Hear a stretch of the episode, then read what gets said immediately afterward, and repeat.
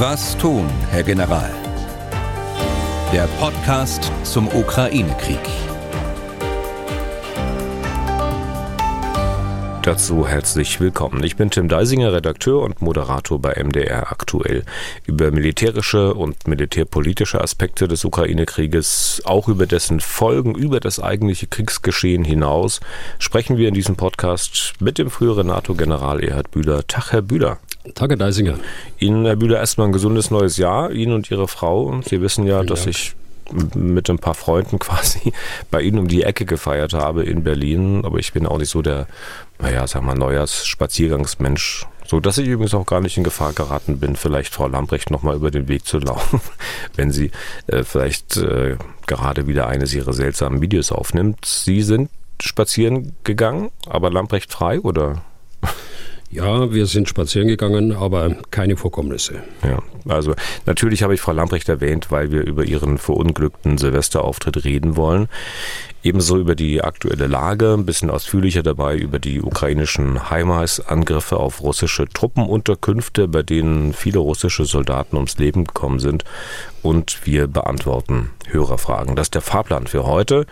Zu Beginn natürlich auch allen unseren Hörerinnen und Hörern die besten Wünsche für 2023 und allen natürlich, dass der Krieg in der Ukraine so schnell wie möglich zu Ende geht. Auch wenn die Aussichten dafür äh, darüber haben wir in der vergangenen Woche gesprochen, denkbar ungünstig sind. An diesen Aussichten, Herr Bühler, hat sich sicher auch über den Jahreswechsel nichts geändert, oder? Nein, da hat sich nichts geändert. Ja. Schauen wir auf die aktuelle Lage. Die Brennpunkte scheinen dieselben wie seit Wochen Kremina und dann weiter südlich an der Front im Donbass Bachmut. Ja, das sind zweifellos die Brennpunkte, aber nicht ausschließlich. Äh, Kremina, äh, da muss man Swatow wieder zunehmen, das liegt etwas nördlich äh, an der Grenze zu Luhansk. Äh, dort äh, finden heftige Kämpfe statt. Ich weiß nicht, wie lange die Russen Kremina noch halten können.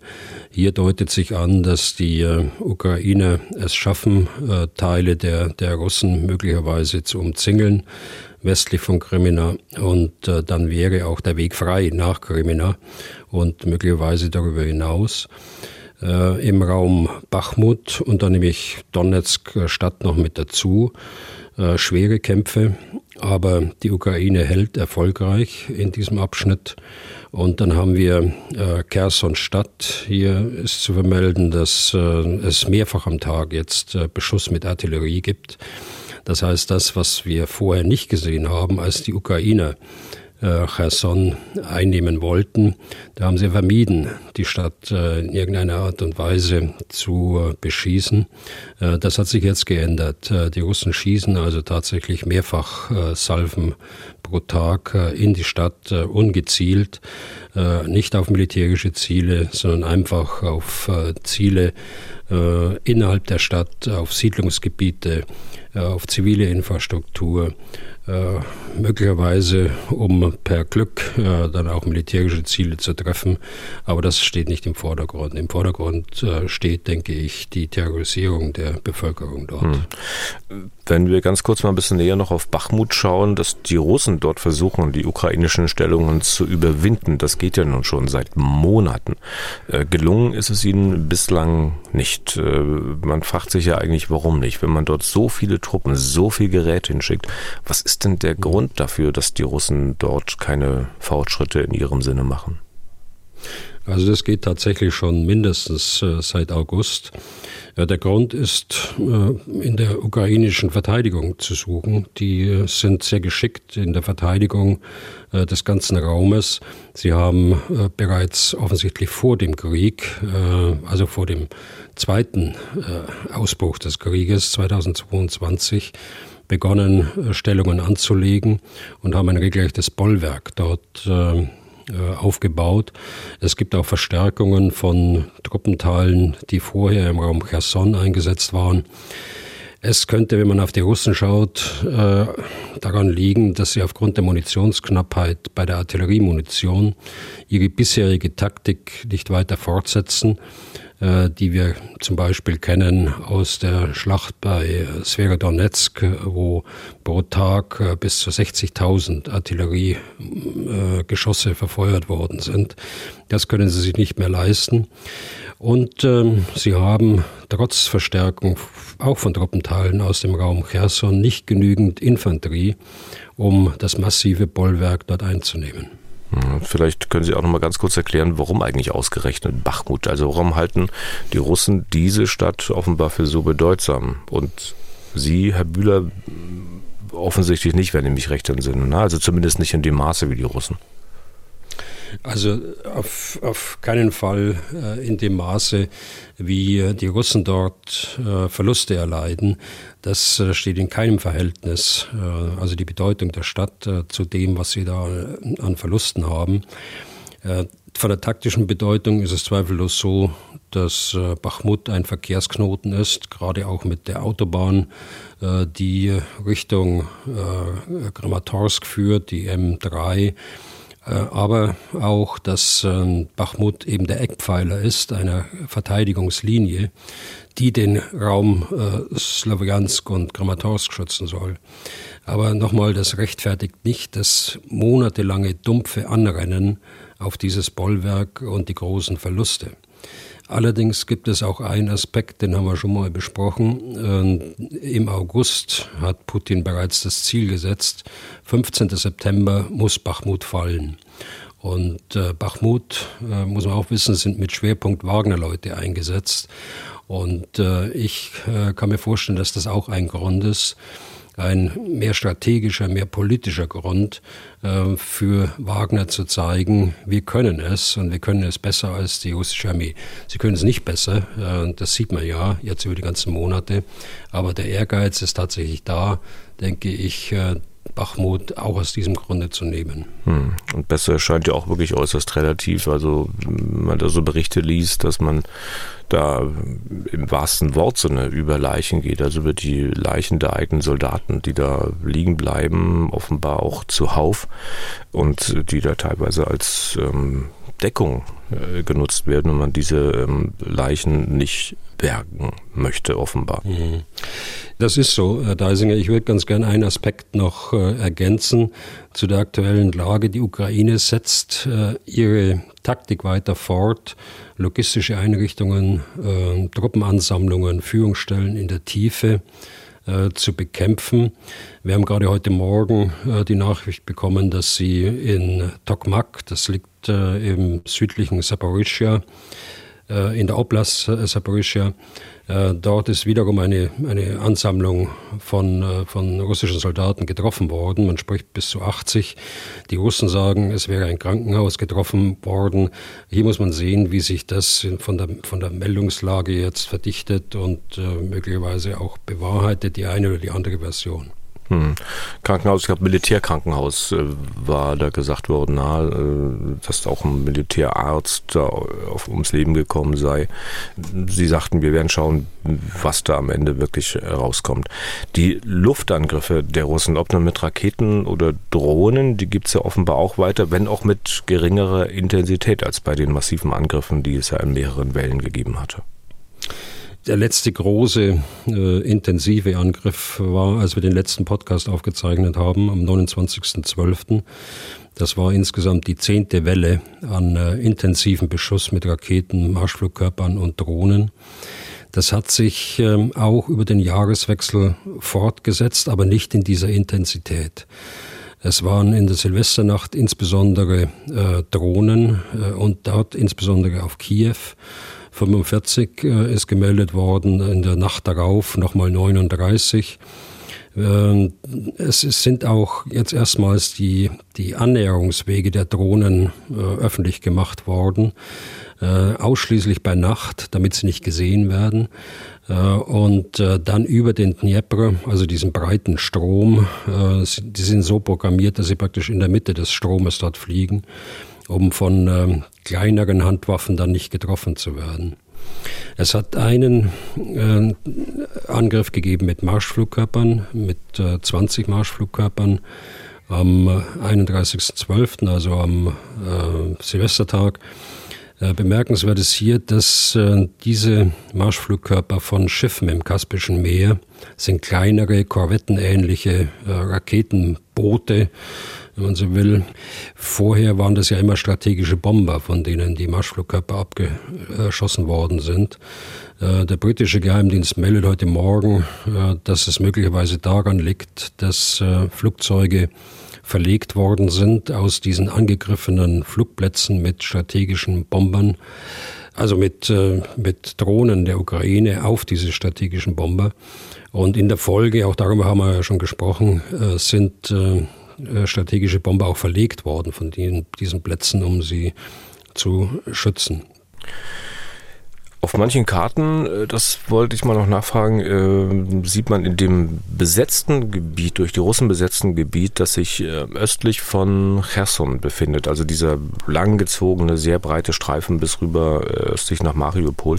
Auf manchen Karten ist dort mittendrin ein Gebiet eingezeichnet, in dem sich offenbar schwerpunktmäßig Partisanen betätigen. Wissen Sie dazu Näheres, Herr Bühler?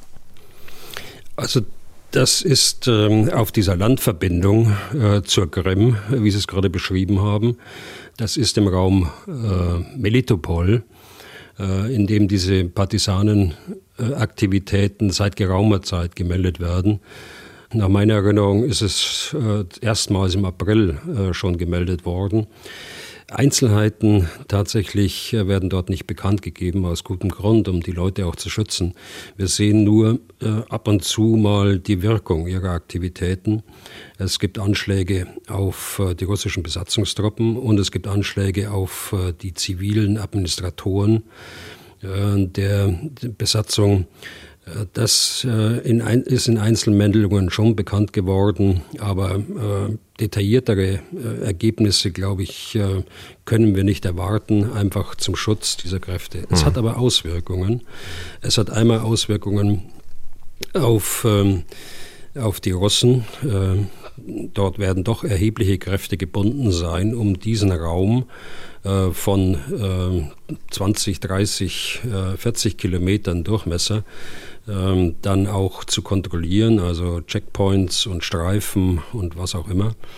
Äh, zum Zweiten hat es äh, zur Wirkung, dass die Ukraine äh, doch ganz sicher Informationen bekommt über russische Bewegungen auf dieser Hauptachse, dieser äh, Landverbindung zur Krim.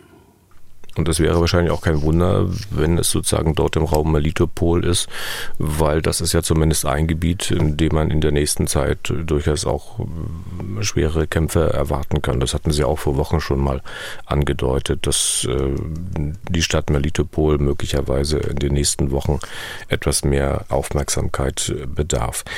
Dann eine Meldung von gestern. Der russische Präsident hat wohl höchst selbst eine Hyperschallrakete namens Zirkon in Betrieb genommen, und zwar auf der Fregatte Admiral Gorschkow.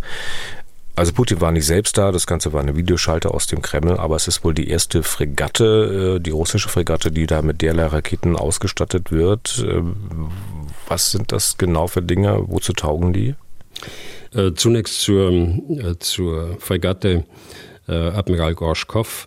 Das ist auch ein äh, sehr neues Schiff, das erst äh, ganz wenige Jahre, drei oder vier Jahre überhaupt in Betrieb ist bei der, der russischen Marine. Und man hat jetzt zum ersten Mal äh, Hyperschallwaffen dort auf diese, auf diese Fregatte äh, disloziert. Äh, das sind Seezielflugkörper. Die haben eine Entfernung von etwa 500, manche sprechen von 1000 Kilometern. Äh, in erster Linie sind sie äh, gedacht für den Seekrieg, also zum Ausschalten von Zielen auf See. Das ist äh, ihre Bedeutung. Sie können natürlich auch in diesem Entfernungsband dann auch auf Ziele auf Land eingesetzt werden. Hm. Welche Seeziele sollen das denn sein? Also Seeziele, mit denen man solche äh, Hyperschallwaffen verwenden würde. Das sind schon größere Schiffe, das sind äh, Raketenkreuzer, äh, das sind äh, äh, Flugzeugträger beispielsweise und dergleichen mehr. Die äh, ukrainische Marine ist nicht das Ziel dieser Waffen, ist auch nicht Ziel der Plattform der Fregatte. Äh, Gorschkow, äh, die äh, wird auslaufen aus Murmansk. Sie gehört zur Nordflotte der russischen Marine und äh, sie wird in der Ukraine nicht eingreifen können aufgrund äh, der Entfernungen einmal und natürlich auch aufgrund dessen, dass der Bosporus gesperrt ist. Also sie kann nicht einfach in das Schwarze Meer fahren und dort die wenigen Schiffe der Schwarzmeerflotte, die da noch verblieben sind, verstärken.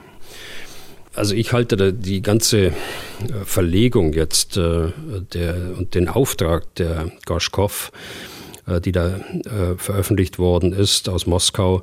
Also einlaufen in den Atlantik, äh, dann von dort aus in den Indischen Ozean.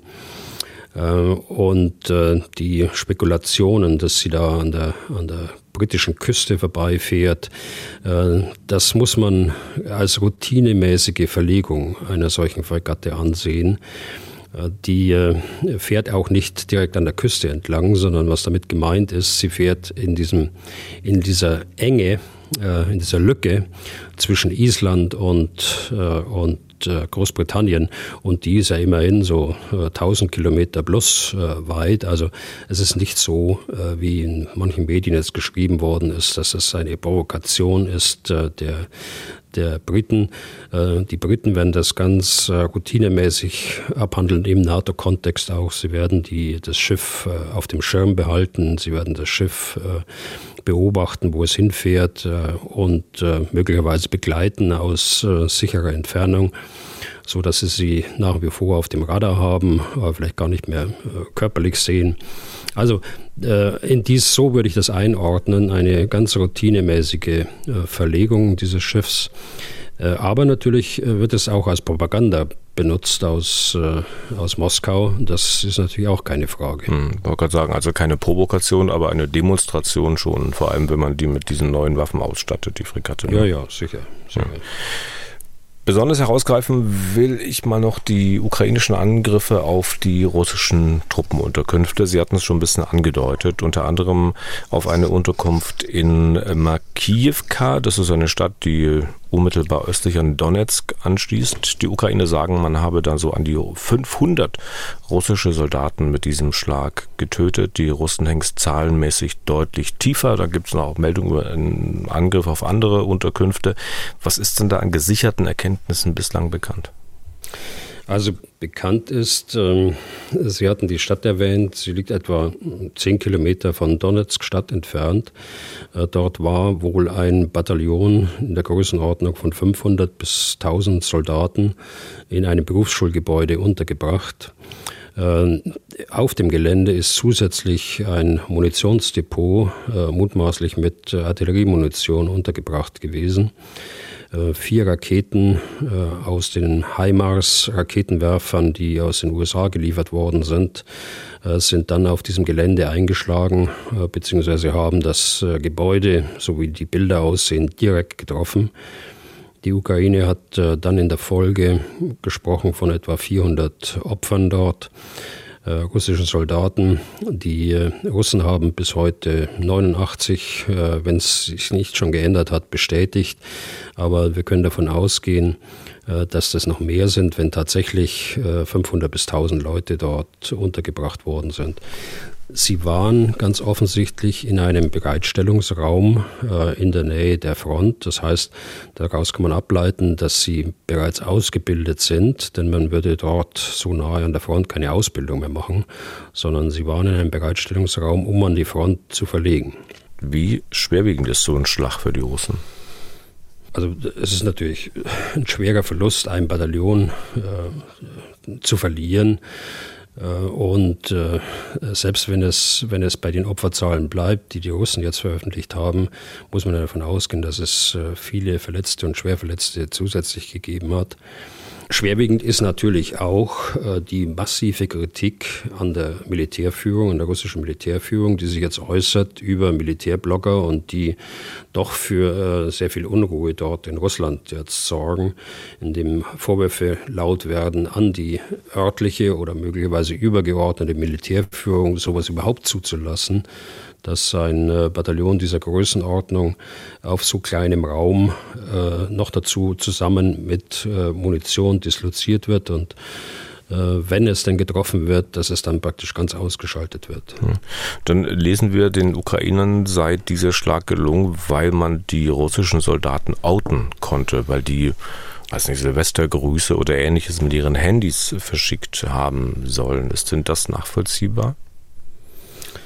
Also diese Version äh, ist unmittelbar nach dem Angriff äh, von Militärbloggern verbreitet worden in Russland. Äh, der Kreml hat das dann als Begründung übernommen. Ich halte das nicht für nachvollziehbar. Äh, hier will man offensichtlich von äh, Versäumnissen ablenken, die ich gerade angedeutet habe. Und es ist auch interessant, dass äh, die Diskussion bei den Militärbloggern im Augenblick umschlägt und man sagt, also es mit den Handys ist gar nicht der Grund gewesen, sondern der Grund waren Versäumnisse dort vor Ort, die den örtlichen oder übergeordneten Führern auch anzulassen ist. Es ist deshalb nicht nachvollziehbar, weil äh, man nicht einen Schlag mit einem Raketenwerfer wie dem HIMARS auslöst, nur weil man äh, Handys geordnet hat oder viele Handys geordnet hat auf einem Punkt. Äh, das mag sein, dass die Ortung zusätzlich stattgefunden hat, aber wir müssen davon ausgehen, dass die eigentliche Zielaufklärung erfolgt ist äh, durch andere Aufklärungsmittel. Kommt auch darauf an, wie lange äh, Sie dort schon waren in diesem Gebäude. Dann könnte auch Satellitenaufklärung eine Rolle gespielt haben. Aber das will ich bloß als theoretische Möglichkeit nennen. Ich gehe eher davon aus, dass man dort äh, Aufklärungskräfte vor Ort hatte, äh, die das beobachtet haben, sei es militärische äh, Aufklärung, Spezialkräfte oder auch äh, aus der Bevölkerung heraus.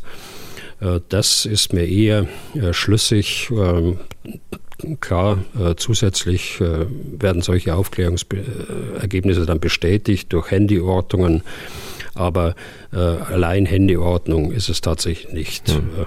Dass es nicht nur Handys gewesen sein können, kann man sich ja im Prinzip auch selbst logisch erklären. Ich meine, ähm, wenn das so wäre, dann bräuchte man ja nur, weiß nicht, 50, 60 Handys auf einen Haufen legen, die dann so ein bisschen rumfunken lassen und damit Angriffe auf Orte ziehen, äh, die, die ähm, man sozusagen für Angriffe auserkoren hat, also wo dann nichts weiter passiert, oder?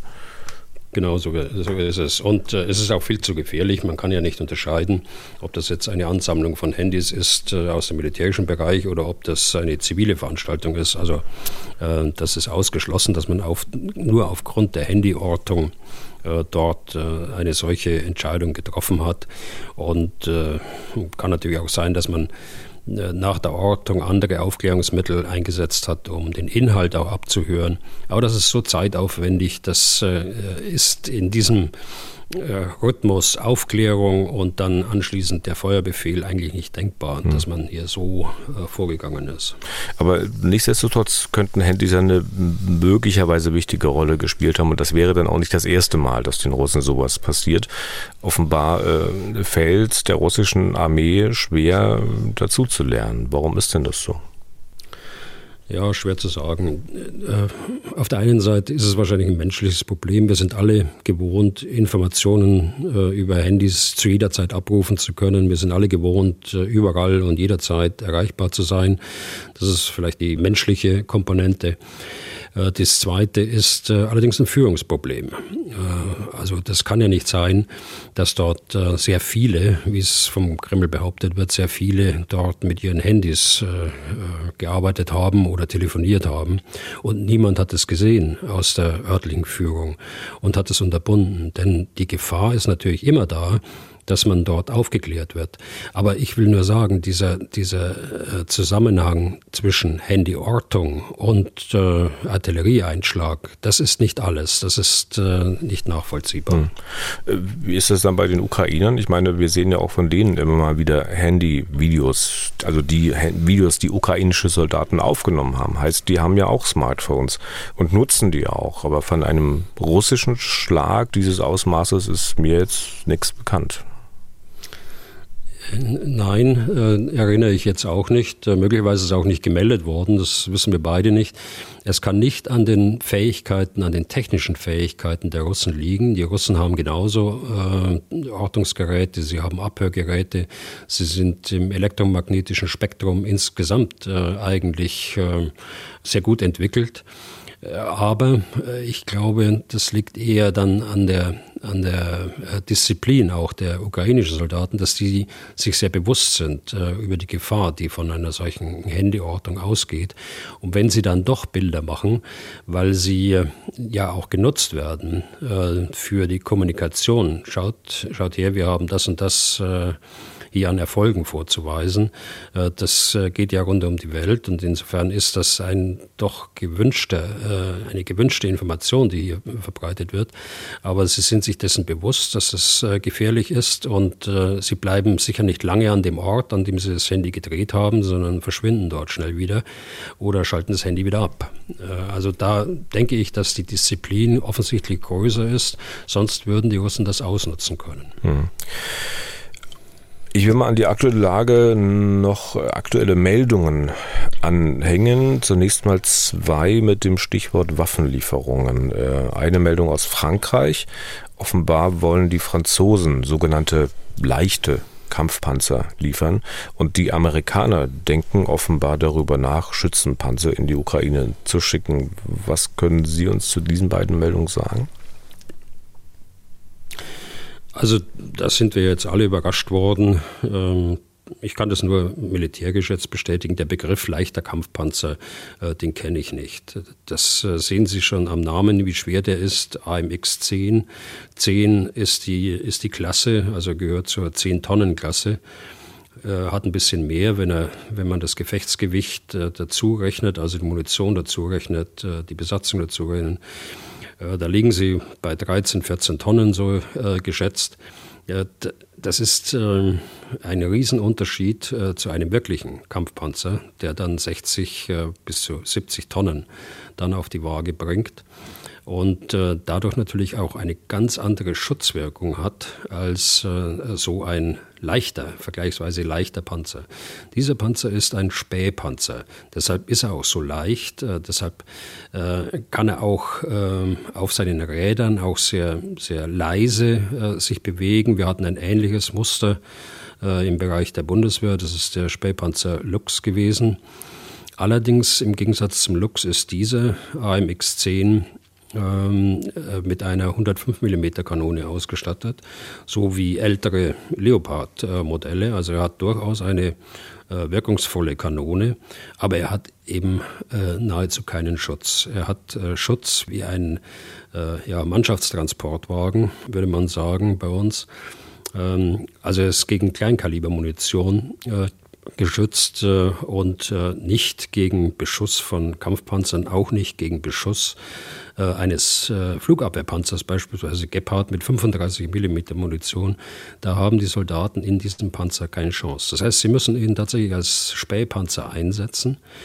Und das bedeutet, dass er möglichst nicht aufgeklärt wird und selbst Aufklärungsergebnisse bringen kann. Er kann äh, zu, zum Flankenschutz äh, eingesetzt werden. Äh, das äh, ist auch äh, keine Frage. Aber er kann nicht eingesetzt werden wie ein wirklicher Panzer, wie ein wirklicher Kampfpanzer mit der Schutzwirkung, mit der Beweglichkeit im Gelände und mit der Feuerkraft vor allen Dingen, die bei einem Panzer der modernen ähm, Baureihen äh, bei 120 mm anfängt. Und vor allen Dingen äh, haben diese Panzer eine stabilisierte Kanone, die es erlaubt, auch in der Bewegung das Ziel nach wie vor äh, anzuvisieren und möglicherweise zu bekämpfen. Also es ist nicht vergleichbar mit einem Kampfpanzer, das ist die entscheidende Aussage, denke ich. Äh, warum das jetzt nun leichter Kampfpanzer genannt worden ist, äh, das äh, weiß ich nicht. Das ist eher eine politische Aussage. Hm. Wie ist das bei den, bei den Schützenpanzern, die die Amerikaner möglicherweise liefern wollen? Die Amerikaner haben gesagt, dass sie möglicherweise jetzt Schützenpanzer liefern. Es handelt sich hier um den äh, Schützenpanzer Bradley. Das ist der Standard-Schützenpanzer der amerikanischen Armee. Ähm, sie haben ganz offensichtlich äh, von den Bradleys äh, Panzer im Depot, die sich aufgrund der Reduzierung der amerikanischen Streitkräfte vor Jahren ergeben haben und überlegen jetzt, ob sie die äh, den Ukrainern geben. Ich gehe davon aus, dass sie das tun. Sonst wäre das jetzt nicht so kommuniziert worden. Der Schützenpanzer Bradley ist ein deutlich schwererer Panzer als der leichte äh, Kampfpanzer in Anführungsstrichen der, der Franzosen, also des äh, Spähpanzers. Der ist vergleichbar mit dem Marder äh, und von den Fähigkeiten, je nach äh, Typ, äh, möglicherweise sogar ein bisschen besser zu beurteilen als der Marder. Hat eine 25 mm Maschinenkanone und äh, hat äh, eine Vorrichtung, um auch Panzerabwehrraketen verschießen zu können. Also genau wie auch der Marder. Mhm. Das klingt jetzt so, also ähm, was den französischen Spähpanzer betrifft, das ist jetzt nicht unbedingt eine neue Qualität bei den Waffenlieferungen. Der amerikanische Schützenpanzer wäre allerdings eine, oder? Naja, also der Ukraine hilft alles. Äh, der Ukraine hilft natürlich der der IMX-10 genauso. Allerdings äh, war mein Punkt, äh, er kann also nicht als, als Kampfpanzer bezeichnet werden. Er kann auch nicht bezeichnet werden, dass jetzt ein Tor äh, zur Kampfpanzerlieferung auf, äh, aufgestoßen wird. Äh, jedenfalls nicht aus sachlichen Gründen und aus militärischen Gründen. Äh, dass das eine erneute Dynamik jetzt in die Diskussion reinbringt über tatsächliche Kampfpanzer, das ist eine andere Frage und das hat ja heute Morgen schon begonnen. Und äh, bei den Bradleys, wenn sie tatsächlich äh, geliefert werden, ist das äh, tatsächlich dann eine äh, neue Qualität. Das ist dann erstmals, äh, dass Schützenpanzer aus westlicher Produktion äh, geliefert werden. Und das wird ebenfalls zusätzliche und ganz sicher zusätzliche Dynamik in die Marder-Diskussion bei uns reinbringen. Mhm. Auf jeden Fall in die Marder-Diskussion äh, über die Marder, die bei der Industrie stehen, genauso wie die Leoparden, die bei der Industrie stehen. Hat Deutschland denn irgend sowas in der Preislage wie die französischen Spähpanzer, das man liefern könnte? Äh, ja, Deutschland hat auch äh, Spähpanzer. Deutschland hat den Fennec als Nachfolger des Lux als äh, Spähpanzer ein äh, sehr leistungsfähiges Gerät, auch sehr leise und äh, man kann dort äh, gute Aufklärungsergebnisse erzielen äh, mit äh, einem solchen Fahrzeug und der entsprechend ausgebildeten Besatzung. Es ist aber kein Vergleich dann zu diesem schwer bewaffneten Spähpanzer der, der Franzosen. Der Fennec hatte im Vergleich zum französischen Panzer eine Granatmaschinenwaffe, so nennen wir das, 40 Millimeter äh, kann aber auch mit einem MG ausgerüstet werden oder mit einem schweren MG, das ist variabel.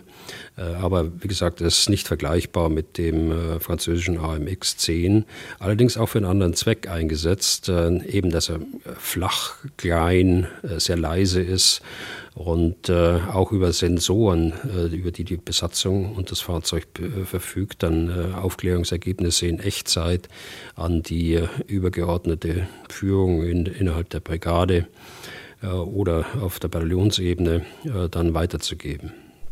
Okay. Dann äh, eine weitere Meldung äh, hat jetzt mit Waffen äh, nichts zu tun. Ähm, offenbar überlegt man in der NATO die Verteidigungsausgaben mit einem anderen Dreh jetzt auf neue Höhen zu bringen. Wir erinnern uns, Deutschland ist ja von diesem viel zitierten 2-Prozent-Ziel immer doch noch ein Stück entfernt und in den Beschlüssen heißt es eigentlich bislang auch nur, dass man sich auf diese Marke zu bewegen will. Nun sollen die 2 Prozent angeblich als Mindestmarke festgelegt werden. Wie ist denn da der Diskussionsstand? Also ganz kurz ähm, äh, ein Blick äh, in die Geschichte, in die Genese dieses 2-Prozent-Ziel. Das kam ja äh, erstmals hoch auf dem Gipfel der NATO in Prag. Und die Zielrichtung waren dort die mittelosteuropäischen Staaten, indem man signalisieren wollte von den westlicheren Staaten, ihr müsst mehr für eure Sicherheit tun. Ihr könnt das nicht nur auf den Schultern der alten Mitglieder der NATO abladen, sondern ihr müsst auch selbst mehr tun. Das ist das eigentliche Ziel gewesen damals, 2002. 2014 dann, als ähm, der Krieg äh, im Donbass ausgebrochen ist und äh, die Krim annektiert worden ist, danach hat man im Gipfel von Wales äh, dann dieses 2 Prozent Ziel bestätigt auf der Ebene der Regierungschefs, Außenminister, Verteidigungsministers. und gesagt, wir wollen bis 2024 erreichen, dass äh, jeder mehr als zwei Prozent äh, ausgibt.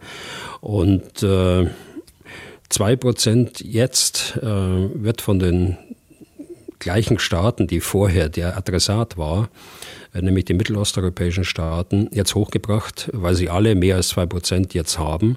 Und äh, sie, sie sagen jetzt oder streben an, ja, zwei Prozent muss das Minimum sein. Äh, zur Einordnung, wir haben im nächsten Jahr so äh, im, im Bereich 1,5, 1,6 in Deutschland, andere noch weniger. Italien beispielsweise gehört dazu.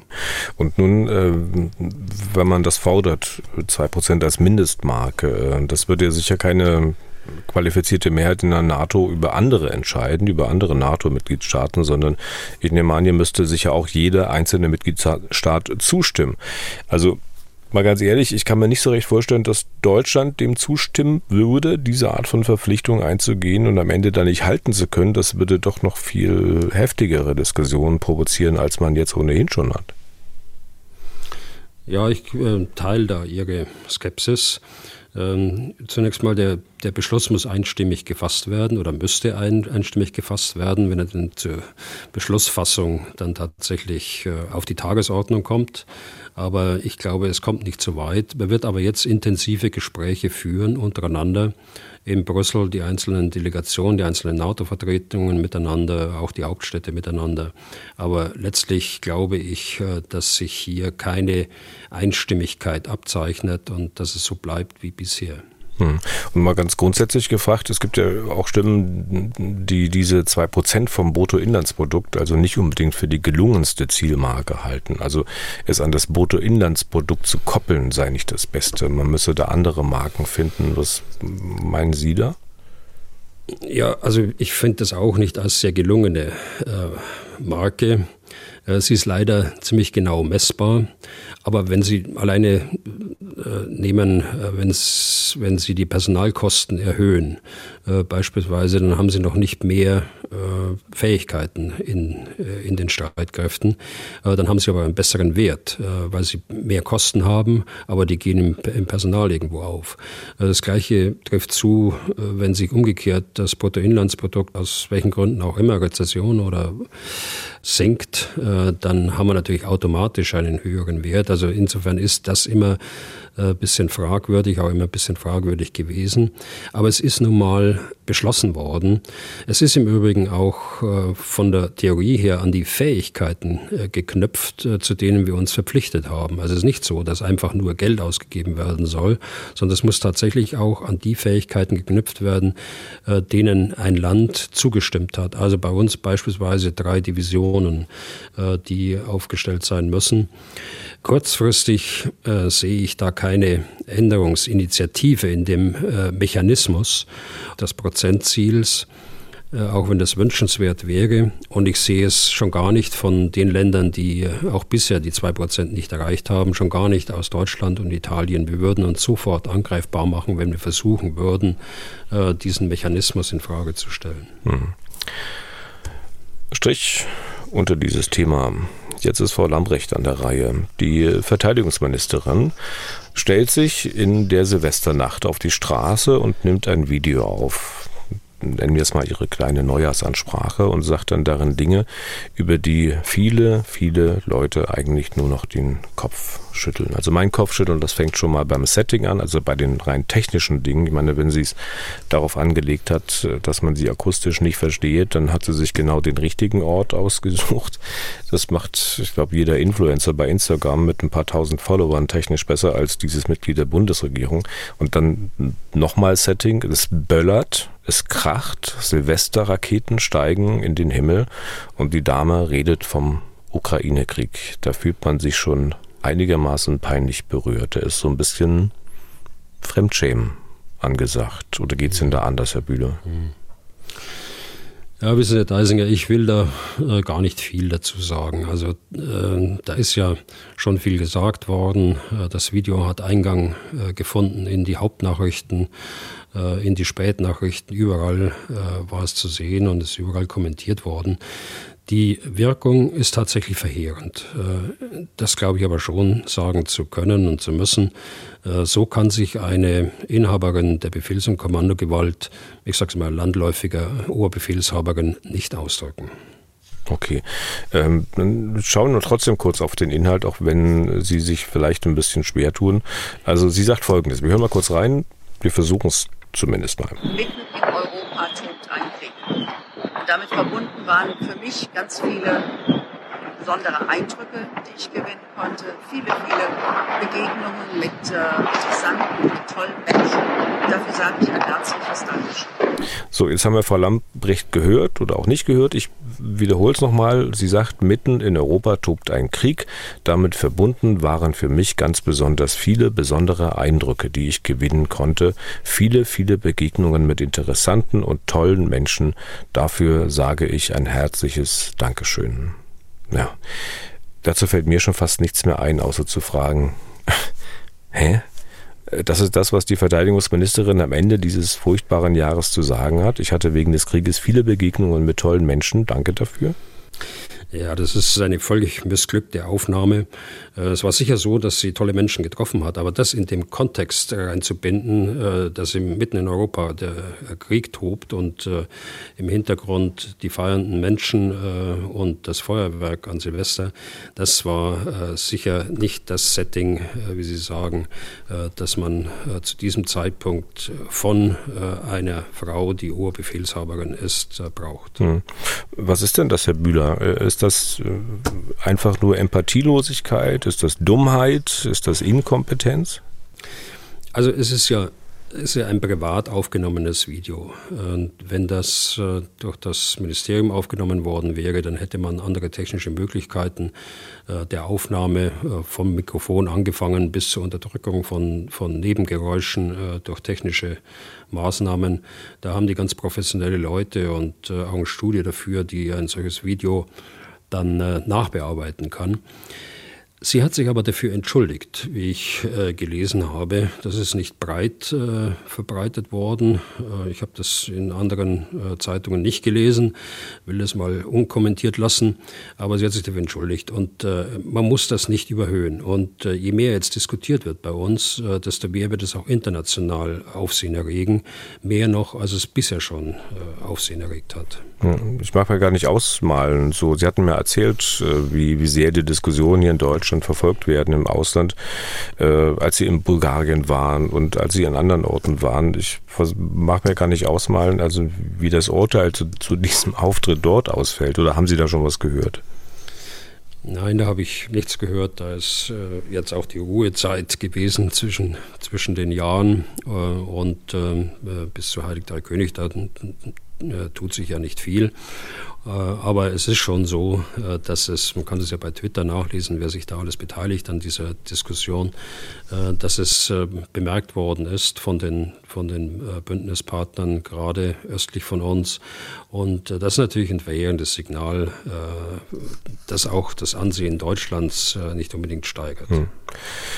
Herr Bieder, wir hatten vor kurzem mal eine Hörerfrage danach. Sie erinnern sich bestimmt auch, warum eigentlich immer nur fachfremde Leute auf den Posten des Verteidigungsministers gesetzt werden. Wenn ich mich recht entsinne, haben Sie das jetzt nicht grundsätzlich für schlimm befunden. Es ist ja oft bei Spitzenpolitikern so, dass sie quasi einen fachkundigen Unterbau haben und sie dann halt eben interagieren mit anderen, das, was gut und richtig ist, versuchen durchzusetzen. Das ist deren Geschäft. Und nicht, dass sie halt jede Schraube und jeden einzelnen Panzer kennen. Aber angesichts dessen, was wir derzeit erleben, sollte man nicht doch mal neu nachdenken, was jemanden zum Verteidigungsminister oder zur Ministerin qualifiziert? Naja, also man muss sich nur die Aufgaben ansehen, äh, die ein solcher Minister hat. Ähm, es ist sicher eines der schwierigsten Ämter in der, in der Bundesregierung. Äh, auf der einen Seite ist man Mitglied in der, äh, in der Bundesregierung, ist man Minister in der Bundesregierung. Manchmal ist man auch Mitglied des Deutschen Bundestages. Wir hatten eine Ministerin, die zusätzlich auch noch Parteivorsitzende war, der, der CDU. Man muss eine große Organisation führen. Es sind immerhin 260.000 äh, Soldaten und äh, zivile Mitarbeiter und Mitarbeiterinnen. Es braucht dort Durchsetzungsvermögen auf der einen Seite, es braucht äh, auch Fürsorge auf der anderen Seite, Empathie, äh, sonst können sie nicht führen. Ähm, man muss die Organisation weiterentwickeln und nicht nur das Tagesgeschäft sehen, sondern man muss äh, über Jahre und Jahrzehnte eigentlich hinaus äh, Weichen stellen, was ja äh, gerade auch passiert, mit zum Beispiel der Beschaffung von F-35. Mein Gott, die werden 40 Jahre, werden die hier die Flotte der Luftwaffe bestimmen. Man muss international agieren wie sonst nur ein Außenminister. Man muss dazu das notwendige Vertrauen auch haben, sonst äh, funktioniert das nicht. Und man ist äh, Oberbefehlshaberin der Bundeswehr, der Streitkräfte, äh, aber insbesondere auch und das tagtäglich äh, für die äh, Soldaten, die sich im Einsatz äh, zum Beispiel in Afrika befinden. Und man ist verantwortlich für deren Auftrag, aber auch für deren Sicherheit und Schutz. Also doch keine anderen Kriterien anlegen? Nein, äh, was heißt andere Kriterien? Ich meine, die, die Eignung dann eines Ministers ergibt sich, äh, wie ist die Beurteilung, wie können die Aufgaben, die ich gerade aufgeführt habe, von äh, der Person, von dem Mann, von der Frau dort durchgeführt werden. Das, das, daraus ergeben sich die hm. Kriterien. Aber sie ist ja auf diesem Posten auch aus ich sag mal, Proportsgründen, also bezogen auf die Parteien, die an der Koalition beteiligt sind, auch bezogen auf ihr Geschlecht. Das scheinen ja auch nicht die besten Kriterien zu sein. Ja, das äh, ist leider so. Äh, das löse ich es mal von der Person wiederum. Ich will das mal äh, generell sagen. Es spielen häufig äh, nach meiner Beobachtung Parteien natürlich die Rolle in einer Koalitionsregierung. Es ist häufig der Landesverband dann auch der Partei, der berücksichtigt werden muss in einer Regierung. es ist dann das Geschlecht, das berücksichtigt werden muss. Häufig ist es auch so, dass man äh, habe ich auch den Eindruck, äh, will es an zwei Personalien festmachen, dass man äh, sich weniger äh, äh, Gedanken macht über die Zukunft der Bundeswehr als um vermeintlich übergeordnete Gesichtspunkte. Beispielsweise der Minister de Maizière, der nach zwei Jahren Amtszeit wieder Innenminister werden musste, obwohl er eigentlich ganz gute Arbeit geleistet hat als, als Minister und die Bundeswehr Kontinuität Stabilität eigentlich braucht äh, in der Führung. Äh, auch wenn ich die ein oder andere äh, Entscheidung dann seines Hauses hinsichtlich der Neuausrichtung damals der Bundeswehr nicht mitgetragen habe und auch heute nicht mittrage, bin froh, äh, dass wir das ein oder andere überwunden haben. Aber das mal von dem abgesehen. Und den zweiten, das ist der Minister Strock, der ein wiesenermaßen ein guter Verteidigungsminister war, auch von seiner Persönlichkeit her. Äh, der äh, zwei Jahre lang Minister war und dann wieder Fraktionsvorsitzender werden musste. Also nach zwei Jahren ist wieder ein neuer Minister da gewesen. Und das könnte ich jetzt bei verschiedenen Ministerentscheidungen auch nochmal in der in der Historie nachvollziehen. Kontinuität ist äh, ein Kriterium, das häufig äh, niedriger priorisiert wird als eben andere politische Erwägungen, die dann zu, zu der Besetzung dieser Ämter kommen. Hm. Nochmal zurück konkret zu Frau Lambrecht. Ich habe sehr wohl im Ohr, dass Sie eingangs gesagt haben, Sie wollen eigentlich gar nicht viel dazu sagen. Deswegen erstens, wir sind gleich durch mit dem Thema. Zweitens ähm, würde ich es mal deswegen aus einer anderen Richtung versuchen. Sie haben ja auch das Ohr an der Truppe in Deutschland, an Soldaten, Offizieren, Generälen. Was sagen die denn über ihre Ministerin? Also das ist jetzt nicht repräsentativ, äh, was ich dort äh, sagen könnte. Äh, ich will es mal so sagen. Grundsätzlich der, sind die Streitkräfte und die äh, zivilen Mitarbeiter und Mitarbeiterinnen absolut loyal äh, zu ihrem Minister oder zu ihrer Ministerin. Und das lässt sich auch über die Jahrzehnte zurückverfolgen. Da besteht überhaupt keine Gefahr eigentlich, die manchmal resultiert äh, in äh, Misstrauen, vor allen Dingen der Leute, die äh, Minister dann mitbringen in so ein großes Haus. Da besteht eigentlich keine Gefahr. Aber äh, äh, sicher ist es so, dass eine permanente Diskussion äh, über die Oberbefehlshaberin dann auch Spuren hinterlässt in der Truppe. Und wir haben im Augenblick die Situation, dass sich alle äh, großen Zeitungen in Kommentaren äh, in auf die Ministerin eingeschossen haben, so äh, will ich das mal sagen. Und äh, das ist natürlich nicht gut für so eine Organisation und das ist auch nicht gut für die äh, wichtigen Entscheidungen, die jetzt anstehen und äh, für die wichtigen Führungsaufgaben, die in den Einsätzen und hier im Grundbetrieb äh, der Streitkräfte eben äh, getroffen werden müssen. Hm. Aber Sie stängeln sich auch so ein bisschen durch, Herr Bühler. Ne? Ich habe wohl vernommen, dass Sie gesagt haben, die Diskussion hinterlässt Spuren in der Truppe, die Diskussion um Frau Lamprecht, nicht Frau Lamprecht selbst. Meinen Sie das so oder sind Sie einfach nur höflich und zurückhaltend? Nein, ich bin da nicht höflich und zurückhaltend, sondern äh, ich maße mir nicht an, Dinge beurteilen zu können, die man nur beurteilen kann, wenn man dort äh, auch im Ministerium ist. Wenn man das tagtäglich mitbekommt und äh, dann kann man sich ein fundiertes Urteil erlauben. Aber ich kann die Diskussion, äh, die äh, außerhalb des Ministeriums jetzt gerade, äh, während wir sprechen, erfolgt, die kann ich wohl als Kriterium und Gradmesser dessen nehmen, was ich gerade gesagt habe. Okay. Abschlussfrage zu diesem Thema. Überhaupt nicht suggestiv. Herr Bühler, wer war der schlechteste Verteidigungsminister der Bundesrepublik Deutschland oder Ministerin? Kann ich nicht sagen, Herr Deisinger. Äh, jedenfalls nicht so die Frage beantworten, wie Sie es gestellt haben. Äh, ich äh, kenne nicht alle und deshalb will ich da gar keine Vergleiche heranziehen. Okay, war auch nicht ganz so ernst gemeint. Ende dieses Themas. Kommen wir so zu Hörerfragen. Äh, auch über den Jahreswechsel haben uns viele erreicht danke dafür. Ich will nochmal sagen, wir lesen alles, versuchen auch so viele Fragen wie möglich hier im Podcast unterzubringen. Aber wir schaffen auch wirklich nicht alle. Dafür sind es dann doch zu viele. Wenn Sie Fragen haben, einfach schreiben an general.mdraktuell.de oder anrufen unter 0800 637 3737. Erste Frage wäre heute von Konstantin Blum. Er äh, hat eine Frage zu rechtlichen Regeln im Krieg, auch zu Kriegsverbrechen. Ich zitiere mal.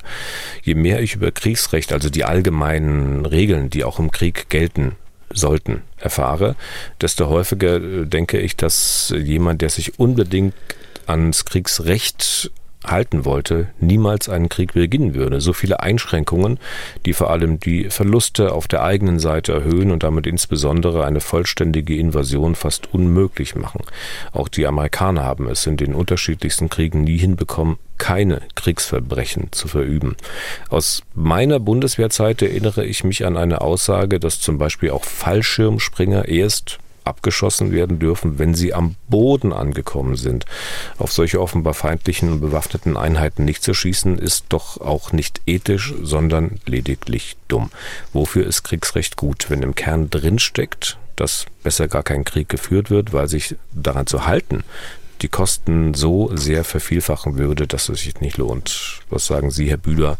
Kann ein Krieg geführt werden ohne Kriegsverbrechen? Also zu der Frage komme ich gleich. Kann ein Krieg geführt werden ohne Kriegsverbrechen? Aber die Frage so äh, will ich so nicht unkommentiert lassen. Also die Amerikaner äh, sagen, sie haben es nicht hinbekommen, keine Kriegsverbrechen zu verüben. Aber das ist in dem Verständnis, dass es einige gegeben hat, die äh, tatsächlich Kriegsverbrechen verübt haben. In äh, äh, Irak zum Beispiel, das ist äh, uns ja in, in, in aller Erinnerung. Aber man muss immer dazu sagen, das war nicht systematisch. Äh, diese Kriegsverbrechen sind verfolgt worden äh, von den Strafverfolgungsbehörden, von den Militärbehörden äh, in den USA, mit empfindlichen Strafen belegt worden. Und das ist nicht so, dass man das jetzt vergleichen könnte mit dem, was dort in diesem Angriffskrieg begangen wird. Was, was die Fallschirmjäger angeht, das ist auch so eine Legende. Das habe ich natürlich auch gehört. Es kommt immer auf die Verhältnismäßigkeit an. Natürlich, wenn Sie die Möglichkeit haben, äh, sie landen zu lassen, äh, wenn Sie eindeutig sehen, dass sie nicht gefechtsbereit sind, äh, dann können Sie sie landen lassen und können sie gefangen nehmen wenn Sie sehen, dass Sie gefechtsbereit sind, dass Sie Ihre Waffe im Anschlag haben, dass Sie möglicherweise sehen, dass der eine oder andere aus der Luft bereits feuert, dann natürlich können Sie die äh, da bekämpfen. So, jetzt zu, zur Frage äh, selbst. Ein Krieg wie dieser Angriffskrieg soll überhaupt nicht äh, geführt werden. Das heißt, es stellt sich gar nicht die Frage, kann ein Krieg geführt werden ohne Kriegsverbrechen?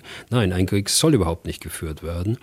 Äh, das ergibt sich aus dem äh, internationalen Recht, aus dem humanitären Völkerrecht, das immer wieder weiterentwickelt worden ist äh, nach jedem Krieg. Äh, Beispiel äh, 1949 die äh, Genfer Protokolle, äh, die äh, nach dem Zweiten Weltkrieg die Gräueltaten im Zweiten Weltkrieg dann versucht haben, beim nächsten Krieg auszuschließen. Zum Beispiel die Angriffe auf Zivilbevölkerung.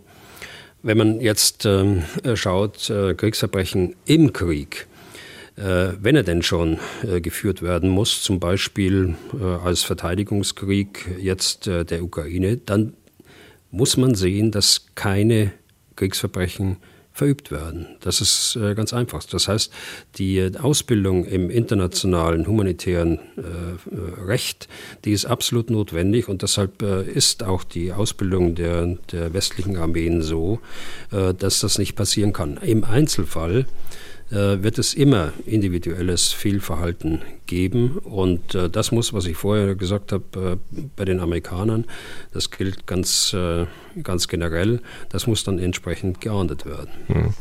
Herr Bühler, ich muss mal zwei Nachfragen stellen, weil ich ahne, was uns äh, für Mails äh, nach dieser Antwort wieder erreichen, nämlich was die Kriegsverbrechen durch die US-Amerikaner betrifft. Ähm, Sie sagten, diese Kriegsverbrechen seien nicht ähm, systematisch und so weiter und so fort und haben die relativ niedrig äh, gehangen.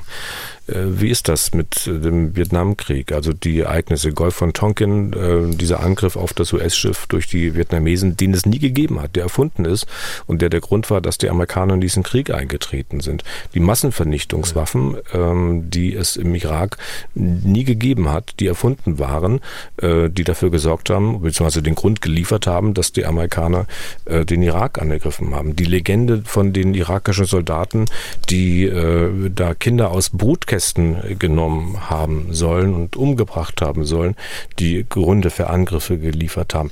Äh, das, was dann im Nachhinein passiert ist äh, durch die Amerikaner, sind das nicht auch grundsätzlich Kriegsverbrechen? Also ich ahne zumindest, dass diese Fragen kommen werden. Naja, Sie hatten aber eingeleitet systematische äh, Kriegsverbrechen. Ähm, sicher kann man Fragen stellen über Vietnam. In Vietnam sind viele Kriegsverbrechen begangen worden. Ähm, oder was man heute als Kriegsverbrechen ansieht. Und äh, wenn Sie die, die Bilder von Milai beispielsweise anschauen, wenn Sie äh, die Entlaubungsaktionen, das Versprühen von, von biologischen Kampfstoffen anschauen äh, und so weiter, das sind Kriegsverbrechen begangen worden, überhaupt keine Frage. Äh, aber es ist jetzt äh, schon so weit äh, zurück, dass ich es jetzt nicht mehr in den Betrachtungshorizont mit reingenommen habe. Hier hat sich was verändert über die Jahre, auch bei den Amerikanern was äh, Sie äh, an anderen Beispielen genannt haben, also Irakkrieg und die Begründung für den Irakkrieg, das ist kein Kriegsverbrechen per se. Äh, der ist tatsächlich eine Einschätzung da gewesen, die aus äh, Geheimdiensten kam, auch aus einem äh, deutschen Geheimdienst wie man im Nachhinein dann ähm, äh, herausgefunden hat, die von den Amerikanern übernommen worden sind. Äh, sie haben ihren Außenminister gebrieft und er hat den größten Fehler, wie er selbst sagt, dann äh, im Nachhinein äh, gemacht, den er, den er machen konnte, dass er das äh, über, übernommen hat, was ihm dort als, als Begründung dann gegeben worden ist. Und äh, die anderen, die Sie jetzt äh, genannt haben oder die Sie vielleicht auch im Kopf haben, die ich im Kopf habe, Abu Ghraib beispielsweise, äh, dieses äh, Kriegsverbrechen in dem, in dem äh, Gefangenenlager äh, im Irak, mhm. da trifft das zu, was ich vorhin gesagt habe, dass das äh, als Verbrechen geahndet worden ist und zwar mit empfindlichen äh, Strafen auch geahndet worden ist. Okay. Dann äh, nächste Frage nochmal zurück zum Ukraine-Krieg. Christian Eggert äh, macht sich Gedanken über Szenarien, wie es in diesem Konflikt weitergehen könnte. Er schreibt folgendes, ich zitiere, wie wahrscheinlich ist ein Kriegseintritt durch Polen? Da es für die Ukraine aktuell alles andere als gut läuft. Könnte Polen in der Ukraine eigenständig intervenieren und damit äh, nicht den Artikel 5 NATO-Vertrag ausrufen? Vor nicht allzu langer Zeit ließ der Oberkommandierende Saluschny verlauten, was er für einen Sieg gegen Russland bräuchte quasi eine komplett neue Armee. Währenddessen hört man aus Polen, dass bis zu 200.000 Mann für Übungen in diesem Jahr mobilisiert werden sollen. Des Weiteren erhielt Polen eine Menge von Abrams Kampfpanzern und weitere Militärtechnik aus Südkorea und den USA. Für mich macht das alles den Anschein, schreibt Herr Eggert, dass Polen sich auf eine Intervention in der Westukraine vorbereitet, wenn die ukrainische Armee verlieren sollte um das Allerschlimmste abzuwenden. Ein weiterer Punkt sind die ebenfalls 40.000 stationierten US-Soldaten in Polen und die verschärfte Rhetorik gegenüber Russland. Was ist Ihre Meinung diesbezüglich? Mit freundlichen Grüßen. Ich glaube, Erstens, es kann so äh, den Anschein haben, wie Sie gesagt haben, aber ich glaube, äh, die Polen, die polnische Führung, die militärische Führung in den, äh, äh dort in Polen, äh, die sind so klug, äh, dass sie keine Alleingänge machen werden.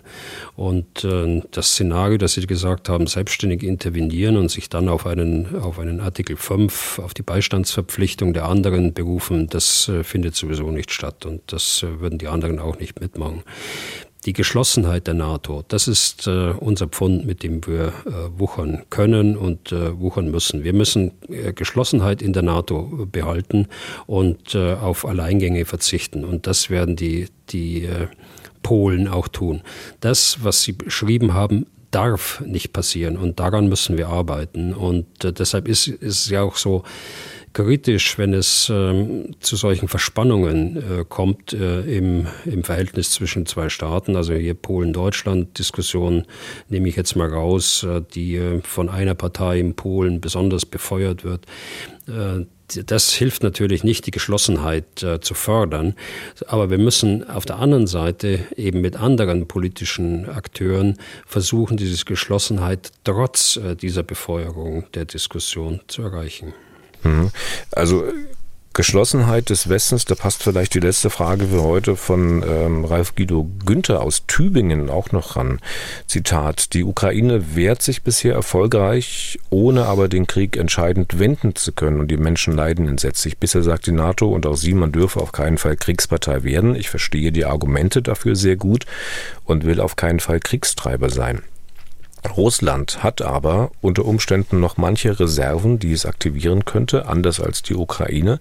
Was ist also, wenn das Blatt sich wieder wenden und die russische Armee Stück für Stück vorrücken sollte auf Kharkiv, auf Dnipro, auf Kiew, auf Odessa? Würde der Westen dann weiter nicht eingreifen und die Ukraine ihrem Schicksal überlassen? Wäre das aus Ihrer Sicht richtig? Mit freundlichen Grüßen, wie gesagt, von Ralf Guido Günther aus Tübingen. Ja, das ist eine gute Frage, Herr Günther. Es ist, das schließt sich ein bisschen an an die, an die Frage von Herrn Eggert und wie ich sie auch beantwortet habe. Ich möchte sie auch ähnlich beantworten, äh, glaube ich. Es darf nicht so weit kommen, dass wir in eine solche Lage äh, kommen. Deshalb müssen wir die Ukraine jetzt äh, unterstützen, damit sie diesen Krieg auch gewinnen kann. Wenn das nicht geschieht, und das ist der zweite Punkt, äh, wenn es uns nicht gelingt, diese Unterstützung aufrechtzuerhalten, dann möchte ich nicht wissen, wie die Diskussion dann verlaufen wird, äh, wenn Stück für Stück der Ukraine dann genommen wird. Äh, in jedem Fall äh, ist es ein hohes Risiko, dann, dass dann Stimmen auch kommen, dass der, dass der Westen dort in irgendeiner Art und Weise, und sei es in einer Koalition der Willigen äh, dann die Ukraine tatsächlich mit militärischen Mitteln unterstützt. Das wäre eine ganz, und wir sprechen jetzt wirklich im Konjunktiv, das wäre eine ganz äh, äh, gefährliche Situation auch, in der die Eskalationsgefahr sehr hoch ist und deshalb nochmal mein Punkt, äh, wir dürfen es gar nicht so weit kommen lassen, sondern wir müssen sehen, dass wir die Ukraine jetzt unterstützen. Okay. Und damit sind wir durch für heute. Vielen Dank für Ihr Interesse, vielen Dank für Ihre Fragen. Wenn Sie auch welche, also Fragen loswerden möchten, dann schreiben Sie an general.mdraktuell.de oder rufen Sie an unter 0800 637 3737. Was tun, Herr General, gibt es auf mdr.de, in der ARD Audiothek und überall da, wo es sonst noch Podcasts gibt. Herr Bühler, wir hören uns dann am Dienstag nächste Woche wieder. Bis dahin und auch Ihnen vielen Dank für heute. Ja, gerne geschehen. Bis Dienstag. Was tun, Herr General? Der Podcast zum Ukraine-Krieg.